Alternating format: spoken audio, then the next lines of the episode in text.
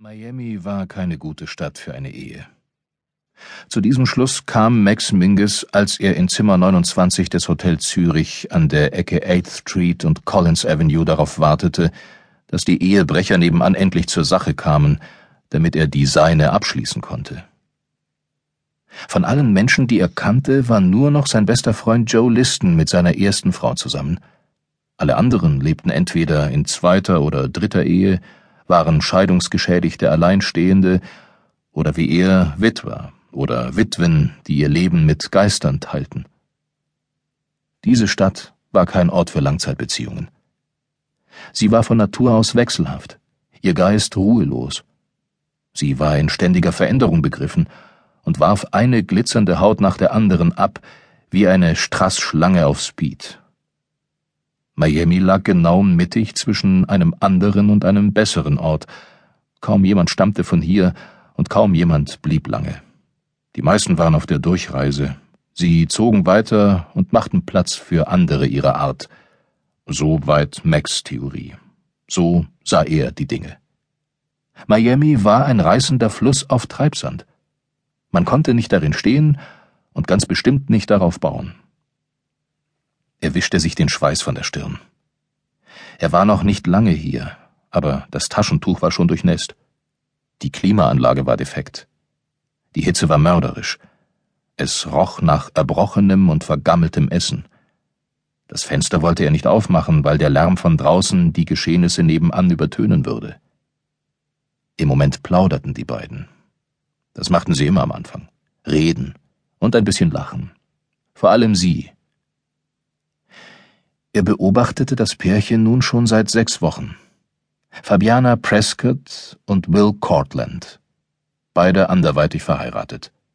Cortland, 31, arbeitete für eine Limousinenagentur namens Island Limos. Er war groß, blond, Fitnessstudio gestellt und von jener unverfänglichen, gesunden, durch und durch amerikanischen Attraktivität, die man aus den Werbespots von Banken und Ferienanlagen kennt. Fabiana, 25, war die vierte Ehefrau von Emerson Prescott, Max Klienten. Ein Mördergeschoss. Latina mit langem schwarzem Haar, dunkler Haut und großen braunen Augen, dazu ein Körper, dessen Kurven zu perfekt und zu ausladend waren, um echt zu sein. Wo immer sie auftauchte, drehte sich jeder heterosexuelle Mann nach ihr um. Max konnte keinem von beiden einen Vorwurf machen besonders nicht Fabiana.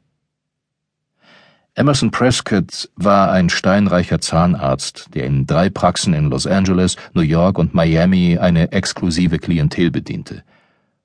Max hatte ihn in seinem Büro in der Innenstadt aufgesucht und ihn vom ersten Augenblick an verabscheut. Prescott war ein kleines, über 60-jähriges Relikt von einem Mann, der mit Haarimplantaten, Gesichtslifting, Botox und käuflichen Gattinnen wie Fabiana den Zahn der Zeit auszutricksen versuchte. Und so hatte Max den Auftrag selbstverständlich angenommen. Genau genommen hatte er des Geldes wegen gar keine andere Chance gehabt. Und der erste Blick auf Prescott hatte ihm verraten, dass die Sache schnell und leicht sein würde. Natürlich wurde Prescott von seiner Frau betrogen. Die beiden lebten in Los Angeles.